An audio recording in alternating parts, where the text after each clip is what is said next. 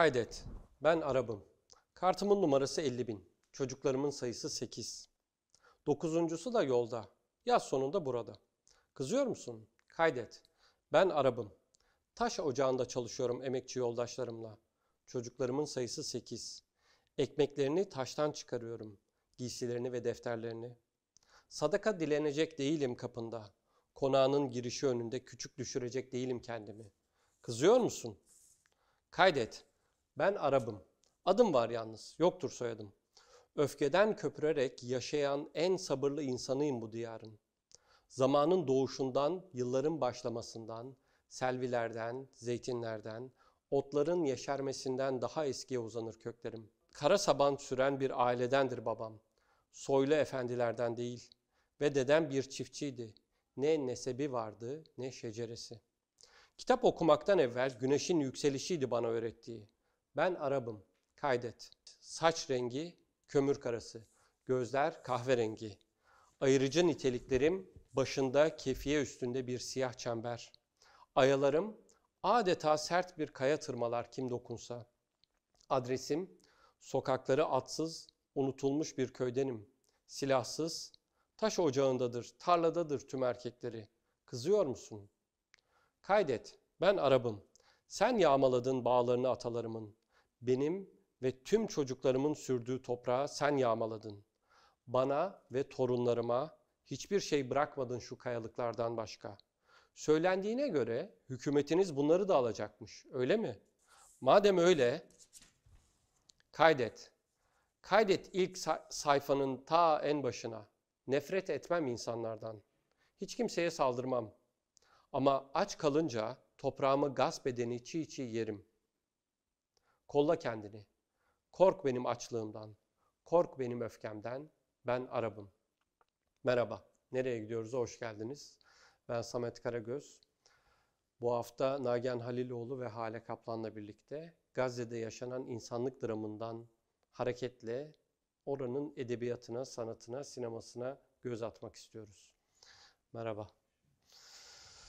Mahmut Derviş'in etkileyici kimlik kartı evet, şiiriyle insanın başka bir şey söyle, söyleyesi gelmiyor ondan evet, sonra. Evet yani o coğrafyanın en önemli bence e, şairi ve e, yaşanan o acıları etkileyici bir biçimde e, bütün dünyaya duyuran isimlerin evet. başında geliyor. Eserleri birçok başka sanatçıya da ilham olmuş durumda. Evet. Sadece edebiyat alanında değil, mesela plastik sanatlarda da e, onun şiirlerinden hareketle çok fazla evet. eser yani üretilmiş. En son seyrettiğim mesela Filistin filminde e, Akdeniz Ateşi. Bir baba var e, oğlunu e, Hayfa'da e, bir doktora götürüyor. İşin komiği her zaman gittikleri İsrail'de doktor da gitmiş yerine Rus bir e, doktor gelmiş. İşte çatpat e, İbranice biliyor. Bir form dolduruyorlar işte adres madres. Israrla şeyi soruyor. Dininiz ne diye soruyor adama. Diyor ki benim dinim yok. İnanmıyorum bir şeye. Israrla işte vermezseniz diyor eğer dininizi form ilerlemiyor.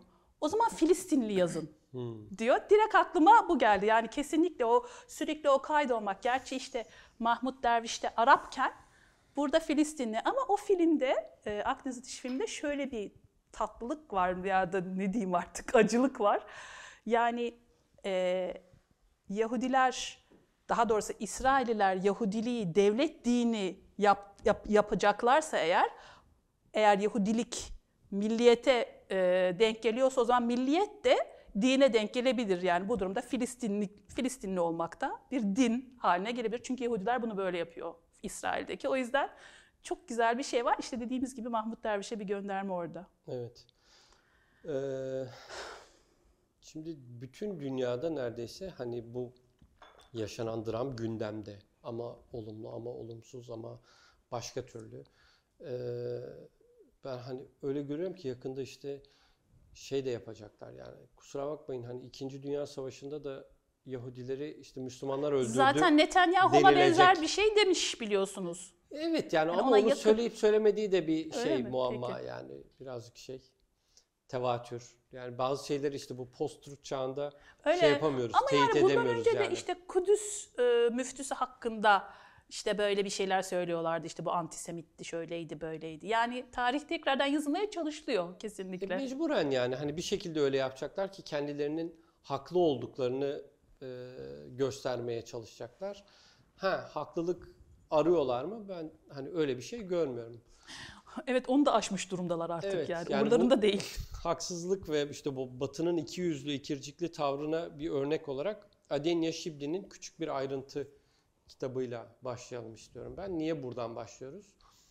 Ee, Frankfurt Kitap Fuarı Adenya Şibli'ye bir ödül veriyor ve işte Frankfurt Kitap Fuarı bugünlerde yaşanan savaştan dolayı ödül törenini iptal ediyorlar. Herhangi bir tepki görmemek açısından. Ee, ve e, kitapta zaten 1948'de yaşanan o büyük felaket anlatılıyor ilk bölümünde. Kitaptan biraz daha detaylı bahsederiz. Ee, ve işte Filistinlilerin yaşadığı sürgünden hareketle bir hikaye anlatılıyor. Ve bu yazar gerçek bir hikayeyi anlatıyor ve bir kez daha aslında bu ödül töreninin iptal olmasıyla Filistinlilerin ne kadar Yani katman katman bir şiddet. uğradığını evet görüyoruz. İlk yaşanan yani. bir şiddet var, sonra söylemsel bir şiddet var. Yani üst üste zaten aslında kapak da o açıdan çok güzel olmuş. Böyle iç içe geçmiş yırtıklar. Yani gerçekten sürekli böyle üst, üst üste inşa edilen bir baskı ve evet yani diyecek kelime bulamıyorum. Ee, kitap böyle batıda yoğun ilgi de gördü. Yani ilk yayınlandığı Evet. tarihten itibaren. Ee, bizde de hani Mehmet Hakkı Suçi'nin Suçi'nin e, tercümesiyle canlı yayınlarından çıktı. Ee, isterseniz biraz Evet. kitaptan bahsedelim. Yani Hocam. şöyle, e, ben kitabı e, Haziran ayında bir konferans için İngiltere'ye gitmiştim. Çok gördüm kitapçılarda ve de benim çok sevdiğim bir yayın evinden çıkmış Fitzcarraldo'dan. Böyle çok tatlı mavi kapaklı yayınları vardır. Başka kitaplarını çok beğeniyorum. Şimdi kitabı elime alıyorum. İnce bir kitap, hani tam alınacak, okunacak ama arkada nakbayı görünce yani diyorum yok yani psikolojim buna el vermez diye bırakıyorum. Yani kaç kere aldım bıraktım aldım bıraktım. Sonra işte bu Frankfurt meselesiyle ortaya çıktığını öğrenince hep hatta o sırada, o, o sırada Kadıköy'deydim. E, işte bir kitapçıya gi- girdim bitmiş. Ondan sonra başka bir tanesine girdim. En sonuncusunu ben aldım. En azından yani okunuyor olması e, hoşuma gitti. Şimdi kitaba bakınca mesela hani kitabın kimler okumuş, kimler övmüş diye baktığımızda Coetzee'yi görüyoruz. Hı hı. Kendisi de Güney Afrikalı bir yazar. Yani o da aslında bir bakıma e, beyaz bu arada. Ee, Hani nasıl diyelim tartışmalı bir yazar. Özellikle ne yazık ki bu romanda da e, Ko- Coetzee'nin de başka bir romanı Disgrace romanında da e, hikayenin tam ortasında bir tecavüz duruyor. Yani o açıdan da ona yazdırmış olmaları bu arka yazıyı çok enteresan. Ve kitabın ilk kısmı bu tarihi bir olaydan bahsediyor. Yani bir yaşanmış bir tecavüzden ve yani okuması çok zor. Ta- tahmin ettiğim gerçekleşti yani. Kitabı bırak alıp bırakıp alıp bırakma sebebim doğruymuş. Ee, Allah'tan yani gördüğünüz gibi ince bir kitap. Yani onu okuyorsunuz, mahvoluyorsunuz. Sonra ikinci kısma geçiyoruz. İlk bölümde benim dikkatimi çeken biraz da böyle o demin hani İsraillilerin kendilerini haklı hale getirmeleri var ya ona dair o dönemki söylemlerini vesaireyi de aktarıyor. Yani işte buralar çöl, buralarda işte bedeviler ve develerinden başka bir şey yok. Bizim buraları kontrol edip buraya gelmek isteyen milyonlarca soydaşımıza Evet. yurt haline getirmemiz gerekir vesaire diye anlatıyor. Yani niye oralarda olduklarını kendilerince. Yani o da var. Bir de tabii ki hani sürekli tasvirlerle dolu. İşte o askerlerin özellikle o subayın işte nasıl terlediğini ve sürekli terden ve kumdan bedenini nasıl temizlemeye çalıştığını çok güzel onu vermiş. Yani hani o terle o kumla yaşamaya hazır değil. Orayı olduğu gibi kabul etmeye hazır değil. Orada rahat etmeye de hazır değil. O hissi de çok güzel vermiş. Yani oraya sürekli oraya yabancı kalacağının çok güzel açıklamış yani O şimdi. sembolleri çok iyi Evet. kullanmış. İkinci bölümde de aradan zaman geçiyor ve e, hikayenin anlatıcısı, kahramanı e, bu olayla alakalı bir haber okumuş. Bunun peşine düşüp İsrail tarafına geçmesi gerekiyor. Yani Evet. Ben de bir şeyler okuyabilir miyim? tabii ki. yani ikinci kısım e, neredeyse böyle bir fantastik bir dille yani e, etrafıyla böyle çok iyi tam ilişki kuramayan böyle yabancılaşmış bir insan sesi yani bir anlatıcı sesi var. Özellikle bu İsrail'in e, Filistin'i o böldüğü bölgeleri öyle bir anlatıyor ki böyle aklıma Total Recall falan geldi. Hani vardır ya işte mutantlar şu bölgede yaşar, hayvanlar şu bölgede yaşar. Yani tam böyle bir e, bilim kurgu bir şey anlatıyormuş gibi. Şimdi bu olayı bir makaleden öğreniyor, sonra arşivlere gitmek istiyor. Aşağı dediğiniz gibi nasıl gidecek arşivlere? Olay yeri ve onu belgeleyen müzeler ile arşivler ülkenin ordusunun taksimine göre C bölgesi dışında yer alıyor. Sadece dışında yer almıyor, aynı zamanda çok da uzağında Mısır sınırına, Mısır sınırına yakın bulunuyor. Oysa A bölgesinden olduğumu gösteren yeşil kartımla girebileceğim en uzun mesafe, evimden yeni iş yerime kadar olan mesafe. Yasa olarak A bölgesinden olan herkes siyasi ve askeri istisnai koşullar yoksa B bölgesine gidebilir. Fakat bu istisnai koşullar o kadar çoğaldı ki hepsi kural haline geldi. Artık A bölgesinden olan pek çok kişi B bölgesine gitmeyi aklına bile getirmiyor. Şahsen son yıllarda A bölgesi ile B bölgesini birbirinden ayıran Kalendiya kontrol noktasına bile gitmiş değilim. Durum böyleyken neredeyse D bölgesinde yer alacak kadar uzak bir yere gitmeyi nasıl düşünebilirim diye A, B, C, D böyle devam ediyor yani bu bir sayfa. Anlatıyor böyle Evet. detaylı ve ben mesela şeyde sosyal medyada son günlerdeki o işte bombalamalar vesaire filan bunların ekseninde böyle bir video viral olarak dolaştı. İşte Filistinli adam rahatını hiç bozmadı filan diye belki görmüşsünüzdür. Yok, Evin görmedim. içinde oturuyor dışarıda bir bomba patlıyor. Oturmaya devam ediyor yani hiç şey yok. Herhangi bir refleks yani bir arkadaşı var camdan bakıyor filan o hiç bozmuyor. yabancılaş. Ee, şey gibi. Yani şu kitapta da şöyle bir şey var. O çok dikkatimi çekmişti benim. İşte yeni işe başlıyor. Gitmiş. İşte diyor hani çalışıyordum, şey yapıyordum. Kimse beni rahatsız etmiyordu. Ta ki diyor bir meslektaşım ofisime gelip benden izin almadan penceremi açana kadar. İtiraz ettiğimde bunu yapmak zorundayım. Aksi takdirde cam tuzla buz olacak dedi. Ordu, üç gencin konuşlandığı komşu binayı havacı, havaya uçuracağı konusunda bölge sakinlerini uyarmış. Ve birkaç dakika sonra tam da dediği gibi oldu. Hatta bir pencereyi açmaya unuttuğu için binanın patlamasıyla birlikte o pencerenin camı paramparça oldu. Yani o bombalamalar, havaya uçurmalar, infazlar hayatın bir parçası. Mevcut. Dili bana şeyi de hatırlattı. Bu yer altından notları da hatırlattı. Böyle sürekli bir monolog, sürekli anlatıyor, anlatıyor ama arada aklı başka yerlere gidiyor falan. Neyse yani okunması gereken bir roman diyelim. Evet yani son derece etkileyici bir roman ve hani küçük hacmi de şey Evet. e, çok hacimli değil. Hala biraz da sizle de. Ya ben Evet. şimdi o bölgeler arasındaki geçişler e, nasıl bir şey onu yaşamıştım. E, turistleri de gerçekten çok olumsuz etkileyen bir şey o bölgeden o bölgeye geçmek. E, bir kere m, çok büyük bir duvar var. E, daha önce Berlin duvarını biliyoruz, ayrım duvarı. İşte Meksika sınırında bir duvar var. E, ve Batı Şeria'da işte Ebu Dişli Doğu Kudüs'ü, işte e, Beytüllahim'i hepsini birbirinden ayıran, aslında mesela kuş uçuşu, kuş uçuşu mesafeyle çok yakından gidebileceğin bir yere saatlerce dolaşarak falan gidiyorsun. Ee, ama e, bu duvarın e, bir özelliği var. Dünyanın en e, büyük tuvallerinden biri. Ee, bir e, direniş e, cephesi olarak sanat orada kullanılıyor. E, Tartışmalı da bir konu aslında. Birçok Filistinli e, güne uyandıklarında duvarda o e, resimleri, o grafitileri görmekten mutluluk duyduklarını çünkü e, direnişin devam ettiğini her sabah onlara bu resimlerin hatırlattığını söylüyorlar. E, 2005 yılında Banksy gitmişti ve üç büyük e, grafiti yapmıştı. O çok e, olaylıydı. Hatta yani sembol bir resim var. Hmm, Çiçek atan direnişçi resmi. Onunla ilgili bir kitabı da var bildiğim kadarıyla Banksy'nin. E, bu duvarla ilgili yazılmış, grafitilerle ilgili yazılmış 2015 yılında Julia Bennett'ın bir kitabı var. E, Birçok e, açıdan hani tartışılmış. e, Banksy'nin kitabında da o tartışmaların temel dayanağını oluşturan söylemi anlatan bir anekdot var. Banksy çizdikten sonra iniyor ve oradaki bir Filistinliye soruyor nasıl güzel oldu mu diye.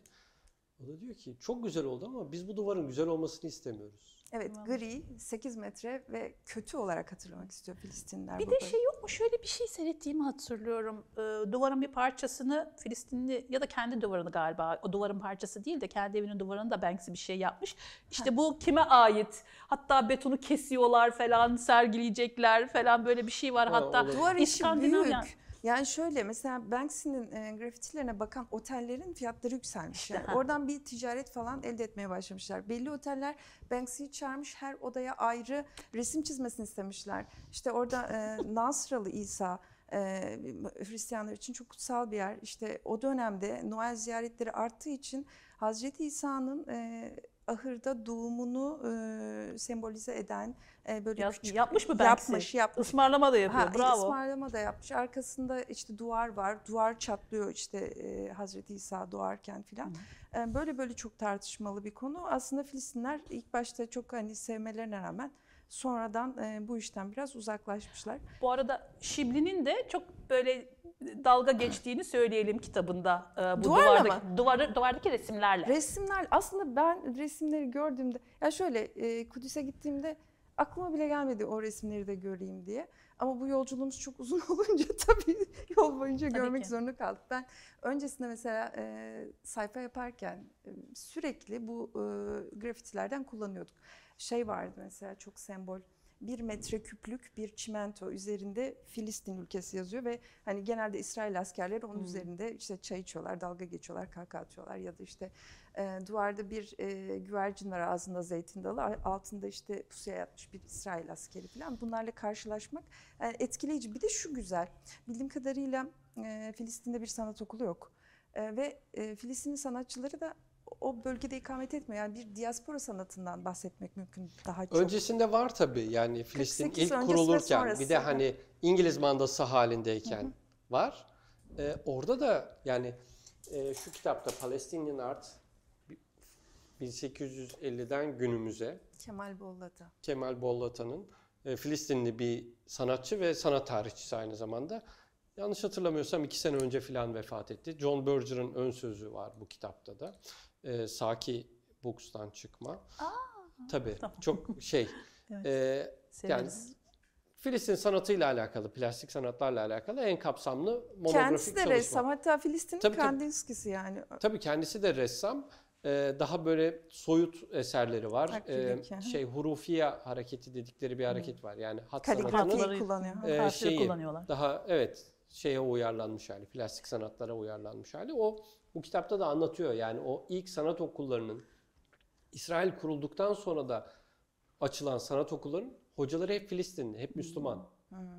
Ya çünkü Evet. İsrail devletindeki kişilerin çoğu Yahudiler dışarıdan geldiği için yerliler e, Filistinli Müslümanlar büyük çoğunluğu ve onlar öğretmenlik yapıyorlar. O okulların temellerini onlar atıyorlar ve sanatı onlar geliştiriyor. Bu kitapta da hani e, Müslüman sanatçılar da var, Hristiyan sanatçılar da var, Yahudi sanatçılar da var. Yani Filistin Çünkü Filistin. sanatı dediği zaman hani hepsini kapsayacak bir şekilde e, ele alıyor. Son derece de hacimli bir çalışma. Ha, bu arada Banksy'den bahsettik. Hemen üstüne bir bence Hanzala'dan bahsedelim. Hanzala. Yani duvarlarda en kimmiş? çok karşımıza çıkan şey zaten Hanzala figürü. Mahmut Derviş de var, işte Yasir Arafat da var, Leyla Halit de var. Bir de e, örgütler e, duvarı bölmüşler. Yani işte Hamas bir bölümünü kullanıyor, El Fetih bir Hmm. bölümünü kullanıyor. Filistin Kurtuluş e, Cephesi bir bölümünü kullanıyor. Kendi aralarında e, gençleri direniş kültürüne adapte etmek için böyle bir bölümleme yapmışlar. Hanzala en önemli figürlerden biri. Naci El Ali. Hanzala'dan evet bahsedelim. 10 lütfen. yaşı, 10 yaşından daha fazla büyümeyen, dünyaya sırtını dönen çocuk. Aslında kendisi Naci El Ali e, 10 yaşındayken ülkesini terk etmek zorunda kalmış ve ülkesine dönmeden o Hanzala'nın büyümeyeceğini söylemiş. Yani benim çocukluğum e, Filistin dediğimde aklıma gelen ilk figür olarak Evet. Hanzala ile eminim ki hepimizin öyledir yani Hanzala Evet yani bir şekilde o Naci Eler'in çizdiği o Hanzala karakterini bir şekilde görüyoruz. Yani sosyal medyadan, medyadan şimdi artık hani Naci Eler'in vefatından sonra da öldürülmesinden sonra demek daha doğru belki de. Ha, evet 87 değil mi Mossad? Evet. Ee, öldürülmesinden sonra da o karakter devam ediyor. Evet. macerasına, Eskiden anlatmak sanki daha istediğine. çok görüyorduk. Ee, Daha az görüyoruz gibime geliyor. Benim çok Şimdi- sevdiğim Iraklı e, bir ressam, bir sanatçı var. Dia El Azavi diye. Herhalde şu an işte 80 küsür yaşlarında ve hani Orta Doğu'nun yaşayan en önemli sanatçısı olarak gösteriliyor birçok çevre tarafından. E, onun böyle devasa boyutlarda bir e, Hanzala heykeli vardı. Yani ve yüzü dönüktü. Aa çok ilginç. Çok sordum ben. şaşırttı. Hani nasıl yaptın dedim. Naci dedi benim arkadaşım. Ben yaparım. Ben yapabilirim dedi. Yani başkası yapamaz ama ben yapabilirim yani. Ee, böyle hani heykel olduğu için de tabii arka taraftan görüntüsünü de görebiliyorsun. Ama boyutu hani çok büyüktü yani devasa boyutlarda bir heykeldi. Ee, bu Filistin'de yaşananlar zaten birçok Orta Doğu ülkesini, MENA bölgesinin neredeyse tamamında o yaşananların etkisi sanatta kendini gösteriyor. Edebiyatta gösteriyor, sinemada gösteriyor, plastik sanatlarda gösteriyor.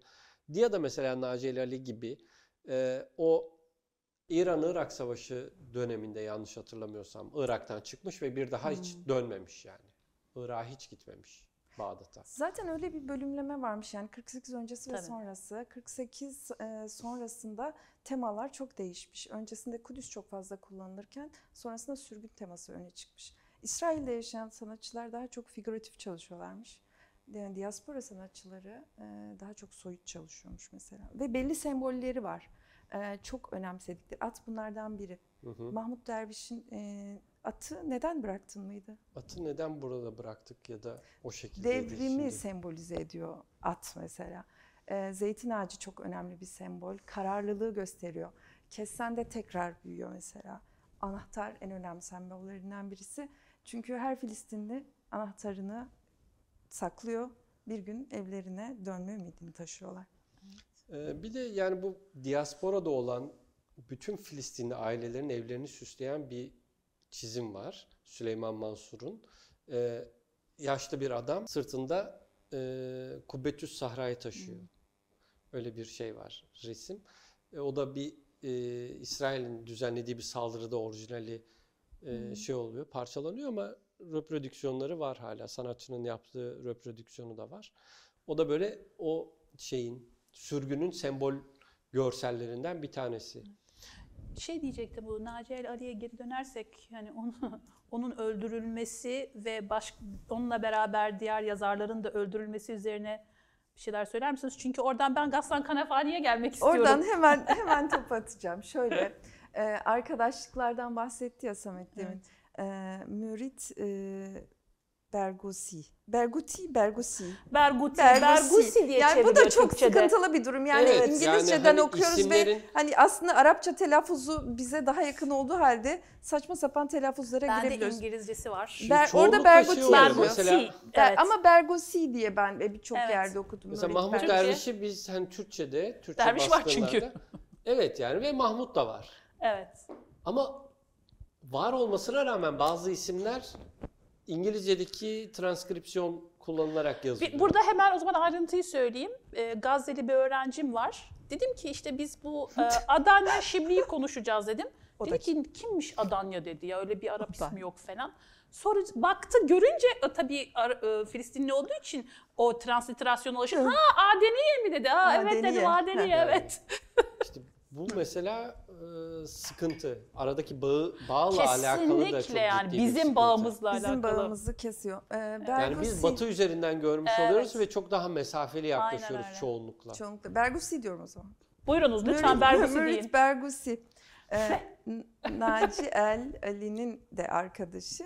Gassan Kanefani'nin de arkadaşı. Ve e, Raaytü Ramallah Evet. otobiyografik bir eser. Orada ikisinden de bahsediyor ve e, ikisinin ölümleri de e, mürit tarafından e, özel günlerinde öğrenilmiş. Biri doğum gününde, diğeri de evlilik yıl dönümünde. 87'de evlilik yıl dönümünde radyodan dinleyerek öğreniyor Hmm. Naci El Ali'nin öldüğünü. Bununla ilgili de çok böyle dramatik, dokunaklı bir paragrafı var. Buradan Gassan Evet, Kanafani yani gelebilirsiniz. Onu da e, şey, Evet. Mossad öldürmüş 72 yılında. Evet. O da doğum gününden Yani- 8 Temmuz. Ee, ben hangi sene okudum hatırlamıyorum. İşte şairin Filistin'i, I saw Ramallah, işte Right to Ramallah. Bak bize daha yakın. Hangisiyse evet. Ramallah'ı gördüm. Ee, yani kitap beni o kadar etkiledi ki yani bir daha dönemedim. Yani benim için bir deneyim, bana bir şey oldu yani resmen o kitabı okuduğumda. Bir daha okuyamıyorum. Çok acayip bir şey yani benim için. Kanafani de e, şimdi Arapça konuş hakeza ama biz kullanıyoruz hakezayı malum. Şöyle onun küçük işte kısa hikayeleri var.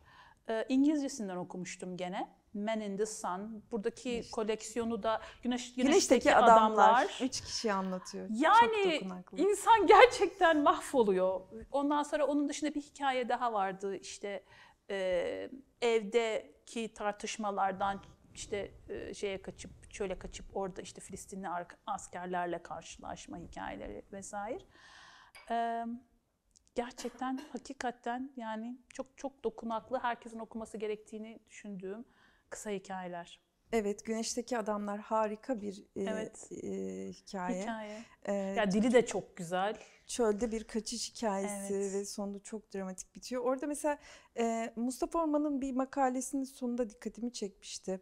E, bu e, şoförün, e, onları aslında bir şekilde oyuna getiren evet. şoförün hayıflanması. Ya onlar da e, işte vursalardı, seslerini duyursalardı, Hı. onu bütün bir Filistin halkı için Aynen. bir suçlama olarak bugün dünya tarafından duyuyoruz aslında. Evet.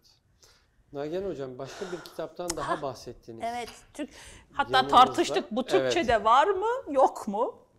Ee, İngilizcesi The Secret Life of Said, The Ill-Fated Pesoptimist diye 1948 Mealen. mealen işte Said pesoptimist Türkçe'de de hani ikisi birden hem pesimist hem optimist olan Said'in e, gizli hayatı. Ee, ne diyor? A Palestinian who became a citizen of Israel. İşte İsrail vatandaşı olan bir Filistin'in hikayesi. Bunu böyle bir e, gene bir neredeyse bir bilim kurgu e, hikayesine çeviriyor. Ee, yani bu gelen İsraillere böyle uzaydan gelmiş falan işte ben kayboldum işte uzaylılar beni kaçırdı falan babında. Doğrusunu söylemek gerekirse okuyalı çok oldu ama yani ben kitabı böyle yani şunu da göstermek istiyorum. Yani kitaplara ulaşmak da zor. Filistin edebiyatına ulaşmak da zor. Yani bunu Türkçe'de bulamadım. Herhalde niye bunu zamanında yaptırmışım? İngilizcesi de çok pahalı geldi diye herhalde kütüphaneden aldım. Ee, bir şekilde bu şey şey yemeyelim şimdi ceza Korsan. yemeyelim korsan Korsan korsan, kitap yaptım neyse bir yani eski kitap ve de mesela Arap edebiyatı e, derslerinde e, yani Avrupa'da İngiltere'deki e, şeylerde izlencilerde mutlaka bulunur. E, bu Yazarı kimdi? Emil Habibi. Emil Habibi. Emil Habibi. Hatta e, reklam olur mu hocam? Kitap yurduna girdik baktık o bile Türkçesi yok İngilizcesi çıkıyor Evet orada yani bile. başka yani hiçbir yerde Evet. yani sonuçta Türkçe'ye çevrilmemiş bir kitap. Lütfen Belki çevirin. İngilizceden çevirmesini, Yayıncı. orijinal dilinden Herhalde çevirsin evet rica lütfen. ediyoruz. Evet onu da ayrıca rica Son ediyoruz. zamanlarda artık orijinalinden daha fazla çeviriler yapılıyor. Yani. Mutluluk verici, Yani evet. inşallah toparlayacağız Mehmet Hakkı. Suçin Hoca da şey hani ben çok başarılı buluyorum onun çevirilerini. E, vaktimiz bitmek üzere. Bahsetmek istediğiniz birkaç kitap e, daha var aynen galiba. öyle. E, şeyden bahsettik, e, Murit Barghousi'den bahsettik. E, aslında bu Barghousi ailesi zaten e, yani ünlü bir aile Filistinli. Bu aile özellikle bu çekirdek aile de e, hepsi yazarlardan oluşan. Eşi e, gene Türkçe'de var olan e, Radva Aşur, Mısırlı aslında ama Tanturalı Kadın e, diye bir romanı var. Orada bir Filistinli kadının hikayesini anlatıyor. Ve çok enteresan bir şekilde başlıyor e, roman. Şöyle bir şey, denizden birisi, bir çocuk diyelim, bir genç çıkıyor.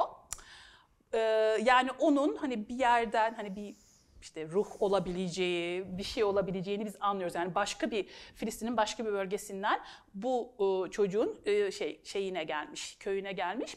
Ne kadar enter dedim ki "Aa, bu bana kesinlikle Toni Morrison'ın e, Beloved'ını hatırlattı. Çünkü o da öyle bir şeyle başlar. Denizden e, daha doğrusu orada bir gölden bir kız çıkar. O öldürülmüş bir kızın aslında ruhudur.